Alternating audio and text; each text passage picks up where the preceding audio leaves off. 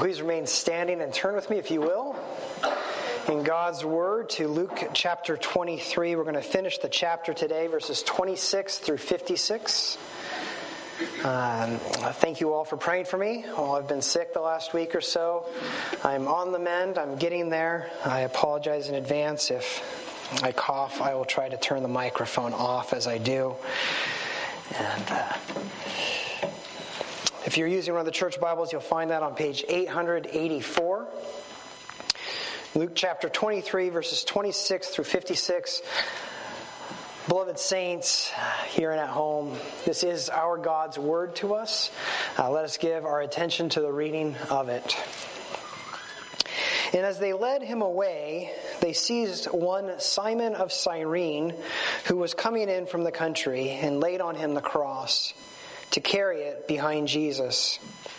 And there followed him a great multitude of people and of women who were mourning and lamenting for him. But turning to them, Jesus said, Daughters of Jerusalem, do not weep for me, but weep for yourselves and for your children. For behold, the days are coming when they will say, Blessed are the barren, and the wombs that never bore, and the breasts that never nursed. Then they will begin to say to the mountains, Fall on us, and to the hills, Cover us. For if they do these things when the wood is green, what will happen when it is dry? Two others who were criminals were led away to be put to death with him. And when they came to the place that is called the skull, there they crucified him and the criminals, one on his right and one on his left. And Jesus said, Father, forgive them, for they know not what they do. And they cast lots to divide his garments. And the people stood by watching. But the rulers scoffed at him, saying, He saved others, let him save himself. If he is the Christ of God, his chosen one. The soldiers also mocked him, coming up and offering him sour wine and saying, If you are the king of the Jews, save yourself. There was also an inscription over him This is the King of the Jews. One of the criminals who were hanged railed at him, saying, Are you not the Christ? Save yourself and us. But the other rebuked him, saying, Do you not fear God, since you are under the same sentence of condemnation? And indeed, we justly, for we are receiving the due reward of our deeds, but this man has done nothing wrong. And he said, Jesus, remember me when you enter, when you come into your kingdom. And he said to him, Truly I say to you, today you will be with me in paradise. It was now about the sixth hour, and there was darkness over the whole land until the ninth hour, while the sunlight failed, and the curtain of the temple was torn in two. And then Jesus, calling out with a loud voice, said, Father, into your hands I commit my spirit. And having said this, he breathed his last. Now, when the centurion saw what had taken place, he praised God, saying, Certainly this man was innocent. And all the crowds that had assembled for the spectacle, when they saw what had taken place, returned home beating their breast.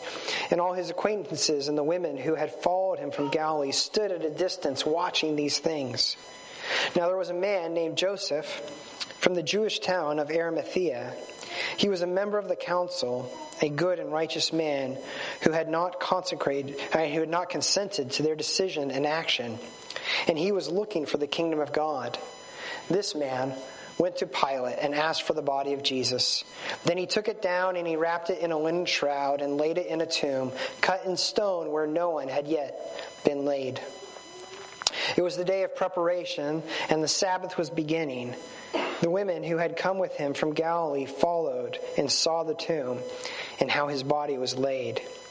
Then they returned and prepared spices and ointments. On the Sabbath, they rested according to the commandment. So ends uh, the reading of God's word. Let us ask his blessing on our time in it this morning. Father, your word is always wonderful always to be handled with great care. Uh, but this passage, recording the death of our beloved Savior, it's overwhelming. And so we ask that you would grant us the grace to hear your word and to find your comfort and to have the strength to, sur- to surrender to our King. We pray. Amen. You may be seated.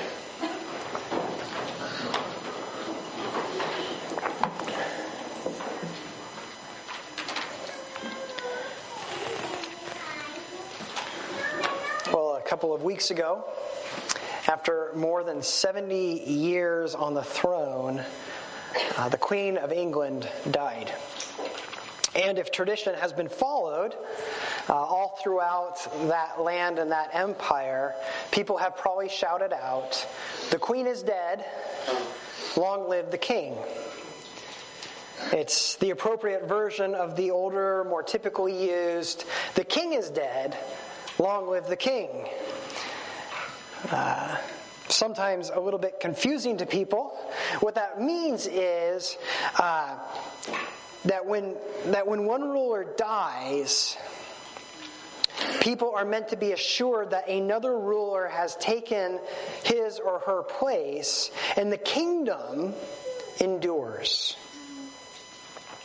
And so, as Queen Elizabeth passed from this life, her son Charles ascended the throne, and the kingdom lived on. But what happens? What happens when the King of Glory, the very King of life, dies? I mean, that's who Jesus is claimed to be, isn't it? That's what we've been seeing in Luke's gospel. As we saw last time, he claimed to be God, the, the creator of all life and the, and the judge of all people. And that's no small claim.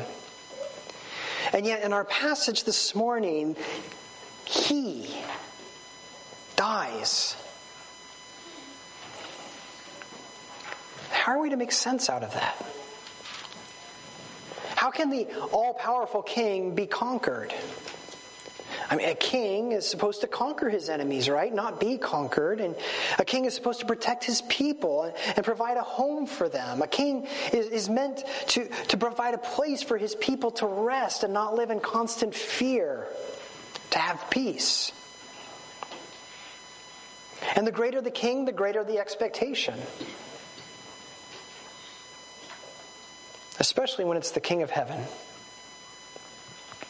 It's not like another can just rise up and take his place. It's okay that the creator died. We'll just get another creator. Because there is no other, there is only him.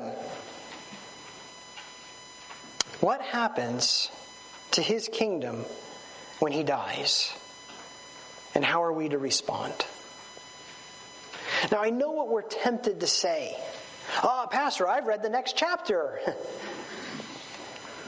he didn't stay dead, he rose on the third day. And indeed, we're going to look at that next week, Lord willing. But the people there that day didn't know that. All they had was the Old Testament scriptures and what they saw before their eyes.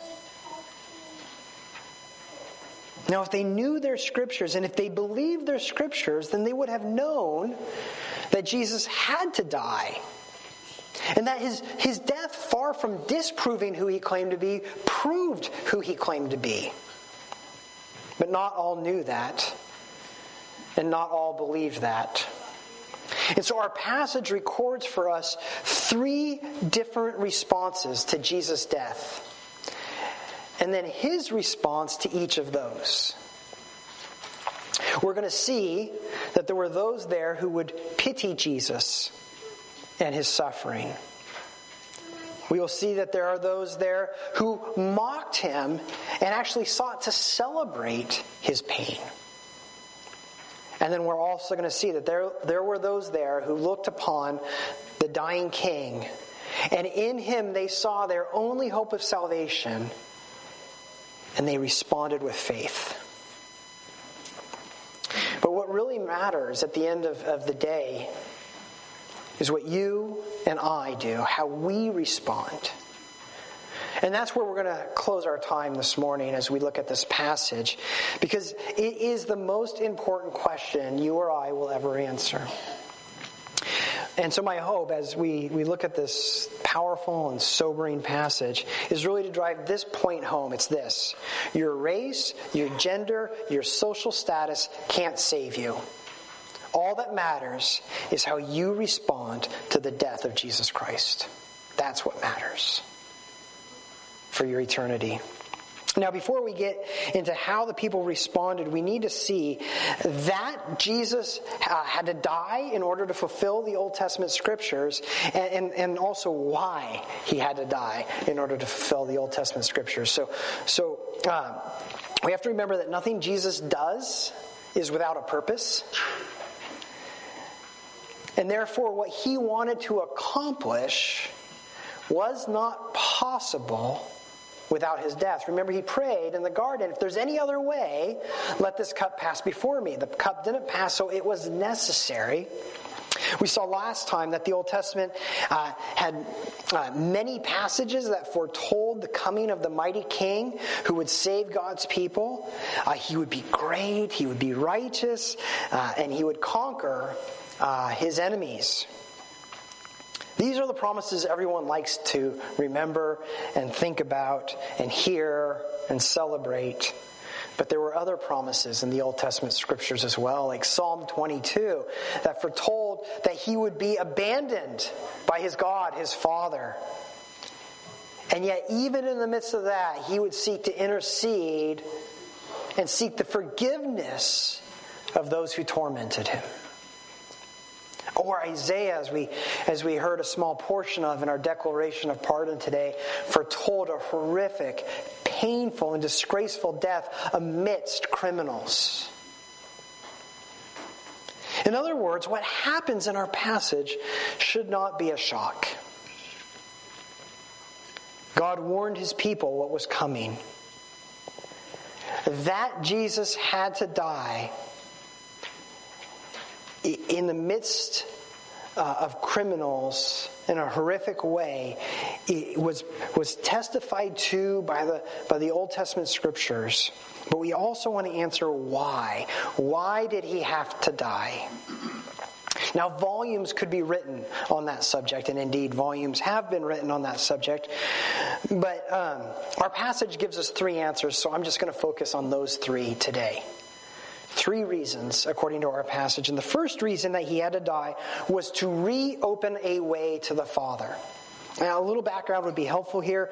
Uh, when Adam and Eve were created, they had communion with God. They just drew near and they, they had fellowship with their, their Heavenly Father. They, and they were free to live in God's garden, which uh, Ezekiel tells us was his temple, his sanctuary, or we might call it his house in creation. They lived in God's house, in his temple, in his sanctuary. And that, that life in his house, in his garden, was a foretaste of heaven, which was their ultimate destination where they were created to live for all eternity with their God. Now, while in the garden, they were supposed to work for six days and then rest on the seventh day uh, as a confession of what awaited them in heaven an eternal rest. So long as they obeyed, so long as they avoided sin, uh, which is breaking God's law, his commands, they were free to live in God's garden until that day when they would enter into his eternal, heavenly, perfect rest. And they never have to go back to work but they would rest. But God warned them that if they disobeyed, their punishment would be death. And that included physical death, but, but so much more. It included uh, broken fellowship with God in this life and in the next. And so when Adam and Eve did sin, they were cast out of the garden. They were cast out of God's house, a, a visible demonstration that, that the, their fellowship with their Creator, their, their, their Heavenly Father, had been ruptured, had been severed. And then God placed an angel at the entrance to the garden with a flaming sword announcing that death awaited any who tried to sneak back into God's presence. Now, later, Years later, God's presence would be manifested among his people uh, in the tabernacle and eventually the temple. But what's really interesting is that reality was replicated in the architecture because God's presence was, was manifested at the very center of the tabernacle and the temple, the Holy of Holies, and then there was a curtain around it with what embroidered in it? Angels, fiery angels, reminding God's people that his presence was off limits to them and that the price of any who tried to enter was death. This is why Jesus had to die. This is why Jesus was willing to die. Because he wanted to let us in, but he knew that the price was death, and so he offered his death in the place of ours so that we could enter back into God's presence. Not just in this life, but for all eternity. In other words, he died to reopen a way into his Father's presence for us. And that's why at the moment of his death, that curtain that barred the way into his presence was torn open, as if to say, the way has been reopened. The angel's sword has been quenched, not with your blood, but with your king's. But there's another reason that Jesus had to die, and it was to provide the rest for sinners that Adam and Eve failed to obtain. He didn't just provide a way back into the garden uh, to work with the hope of earning that eternal rest.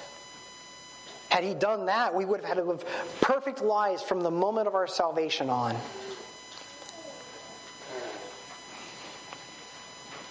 Would any of us have any hope if that was the case?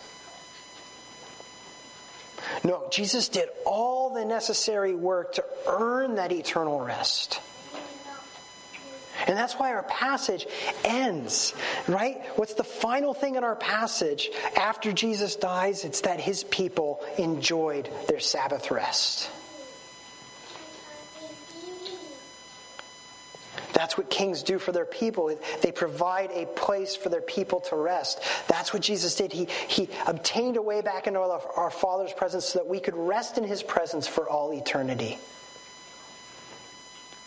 What all this means is that far from disproving that Jesus was the great king, he had to die in order to show us that he is the king. It's fitting then that at the very center of our passage, if you looked at Luke's structure, it's really beautiful. But at the very center of that, everything hinges upon this reality, that proclamation made in verse 38 this is the King of the Jews. Now, the, uh, the Roman leaders put that up there in mockery to make fun of Jesus and his claim. But in God's perfect plan, it proclaimed the reality uh, to, to borrow uh, or steal a line from Joseph, what they meant for evil, God intended for good. His death did not disprove that he was the king, it testified to it. Now, now, simply saying that his death was necessary doesn't mean that all people recognized that it was and responded well, obviously. And so our passage records three different responses to the death of Jesus. And I think that these three responses basically encapsulate all possible responses in one way or another. These are the only three ways people respond to Jesus. And each brings its own response from him back. I know it uses the word response a lot, but uh, they see his death or, or that he's about to die. They say something and then he says something back. And so we want to look at each of these. And, and perhaps the least surprising, after all we've been seeing, was mockery. Now, what is surprising is that mockery in our passage brings Jesus' prayer for forgiveness. Verse 35 begins with, um, or records the religious leaders scoffing, that they were mocking Jesus. Uh, and just after that, verses 36 and 37, the Roman soldiers mocked him. And then we read that one of the two criminals that was executed with him mocked him. Now, when somebody on death row at the moment of his execution is mocking you, you know you've hit the bottom. And all of their taunts were basically the same. If you're so great, if you're so powerful, if you are who you say you are, why don't you save yourself? The criminal adds, of course, oh, and me too. so, there, what's their assumption? Their assumption was that if Jesus was who he says he is, that his top priority would be his own safety his own comfort, because that would be their top priority. But that doesn't fully explain their mockery, their, their actual joy at his pain, their delight in his suffering. What could possibly cause someone to do that? I think if we think about it, we know the answer. It's fear. Let me give you an example. Say a wild animal terrorizes a community. The emotional toll it takes is catastrophic. Because that community's sense of peace and security is, is slowly eaten away and destroyed. As a sense and a feeling of weakness and helplessness replaces it. And so the longer it goes on, the greater the threat, the steeper the toll it takes. So, what do the people do if that animal that has been terrorizing them is eventually caught? I think we know. They put it in a cage, they put it on display, and then everyone gathers around it so they can do what? Act brave. They taunt the animal that once terrified them so that they can reclaim their sense of security and power and believe that the threat was not really so big after all. But that's all it is. All it is is a sense and an illusion of power. Because were that animal to escape, the terror would return. And so, in other words, it's, it's play acting in an attempt to comfort themselves amidst their fear. This is what the rulers and the soldiers and the one criminal are doing. They're mocking Jesus because he terrifies them, because he's not like them, because he can't be controlled. And they feel like if they can mock him and act like they have power over him, they will assuage their fear. Now, that shouldn't shock us. It's human nature. There, hanging on the cross, being mistreated, is what shocks us because it's there that Jesus prays, Father, forgive them. They know not what they do. Jesus took pity on them. Now, that doesn't mean that they're out of danger just because he prayed for them. But it does mean that there is hope even for those who would attack Jesus. Another response of the people was pity, which brings Jesus' warning of judgment. Pity, which brings Jesus' judgment or warning of judgment. Now, as, as Jesus carried his cross toward the place of its execution, a great crowd mourned and they lamented. Verse 27. Uh, they saw this as unjust and cruel and sad, and were told that they had pity on Jesus, They felt sorry for him. Now, on one hand, that seems better, doesn't it, than mockery, even admirable. But what is pity? Often it is a lot like mockery, in that it's meant to comfort those who have the pity. We reserve pity for the, for the helpless, for the weak, for those who aren't as strong as us.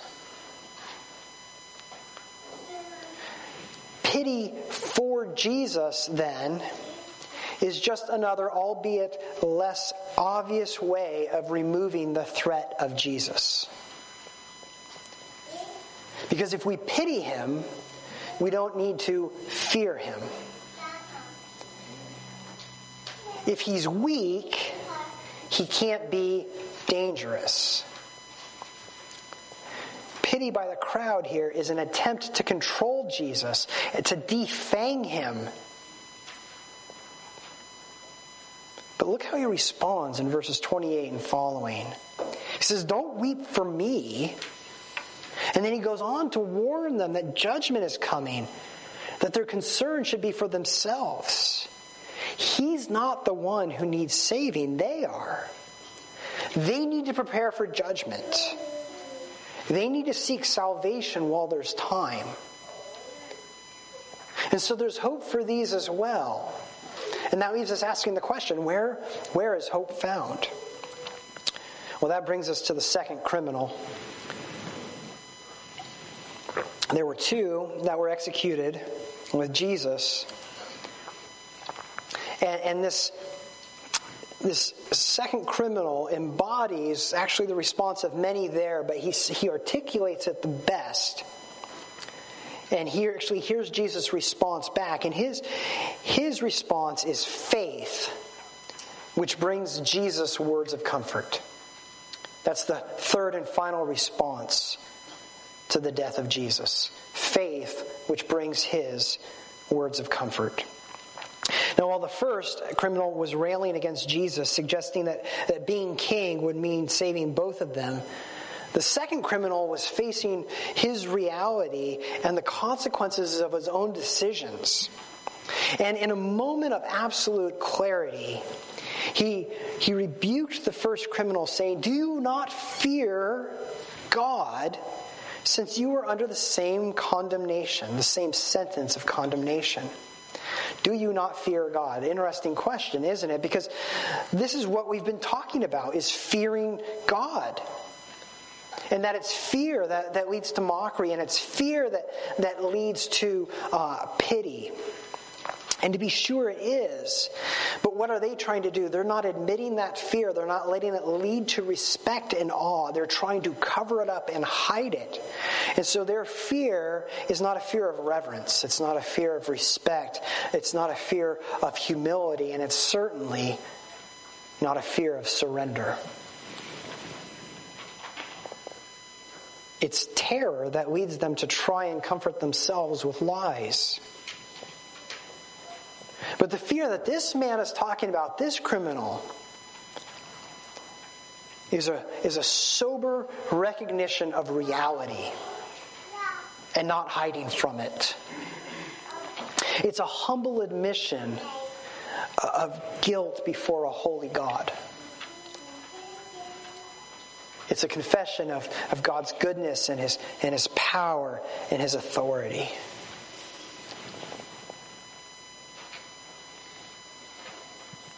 And it's that fear that leads him to turn to Jesus after rebuking the other criminal and say to him, Jesus, when you enter into your kingdom, would you remember me? Could you have mercy on, on someone as sinful and as messed up as me? How different of a response is that from mockery or pity? The Proverbs tell us towards the scorners, God is scornful, but to the humble, he gives favor. And we're, and we're forced to ask dare we hope that this criminal on death row, moments from taking his last breath, might find favor with the King of Kings, the Lord of Lords, the Creator of all things? And the answer is yes, that's exactly what we find because the last words that that man heard before he passed from this world into the next where truly I say to you, today you will be with me in paradise. And as that criminal closed his eyes on this life and he, and he opened his eyes, he was in God's eternal paradise. And he even heard those most baffling of words that a sinner can ever hear Well done, my good and faithful servant. Enter into the joy of your master. And he found rest.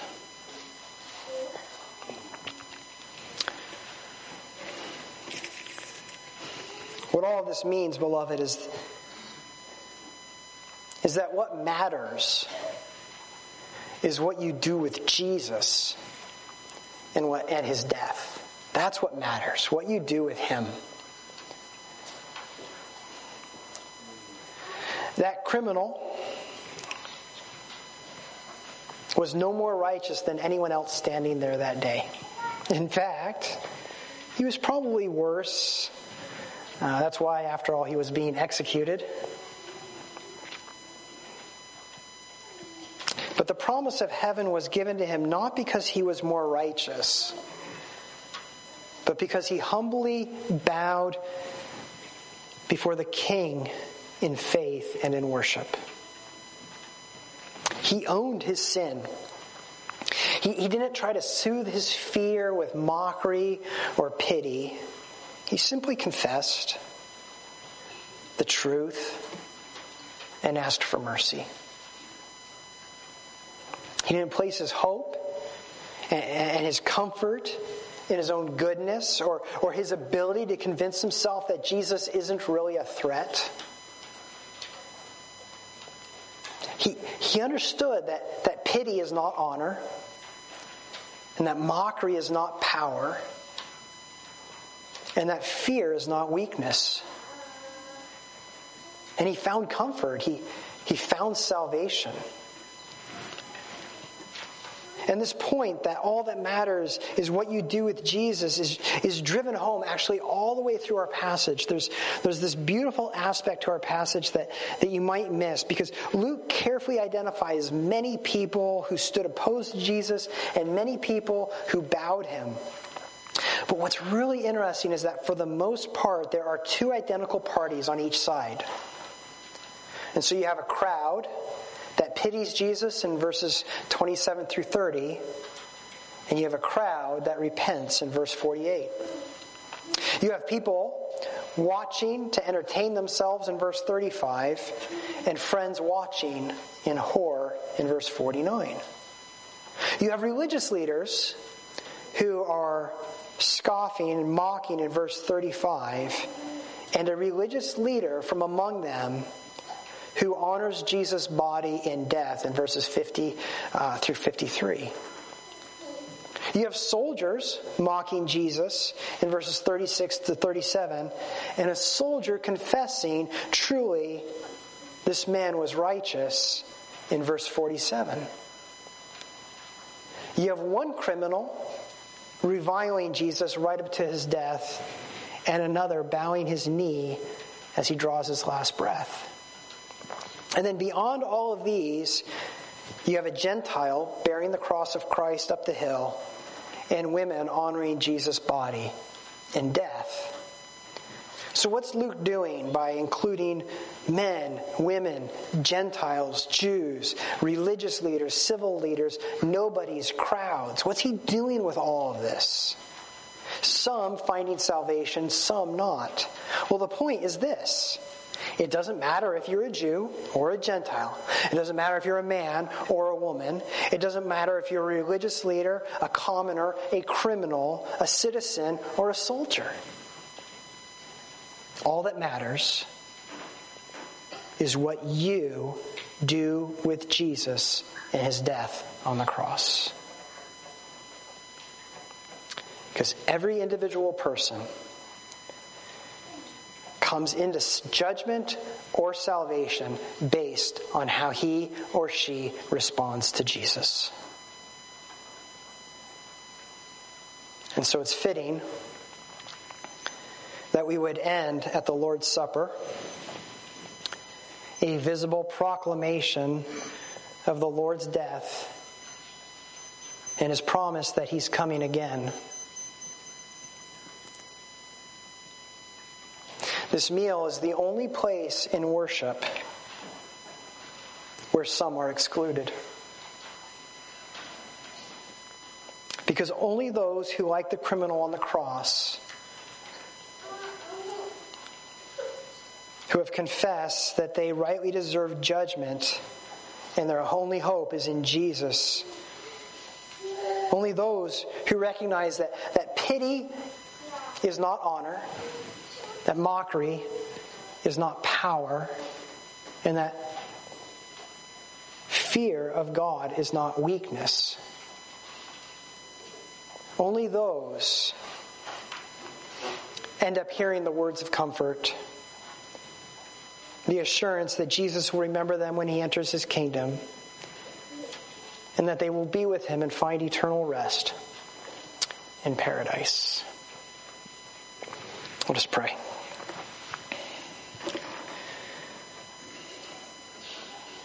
Father, we thank you for Jesus, a king who so loved his people that he was willing to die to make a way back into your presence for us so that we might have eternal rest. And so we ask that you would help us to honestly face our sin and not to hide behind pity or mockery, but to humbly seek your grace. And in seeking, may we find more than we could ever dream or imagine. May we find Jesus. Amen. Uh, just to be safe uh, today, I've asked Pastor Isaac to serve the Lord's Supper as I continue to recover from a cold. So, Pastor Isaac. Let's pray. God Almighty, we thank you and praise you for all that you've done for us. We thank you that you were willing to give up your own Son, though he was the King of everything. Lord, we worship you and we praise you for all that you've done, and we ask that you would continue to work in our hearts to have this faith of that criminal who hung on the cross, that we would forsake all earthly desires, and that we cling to Jesus above all else. We praise you, Lord, again, and we pray all of this in Jesus' name. Amen.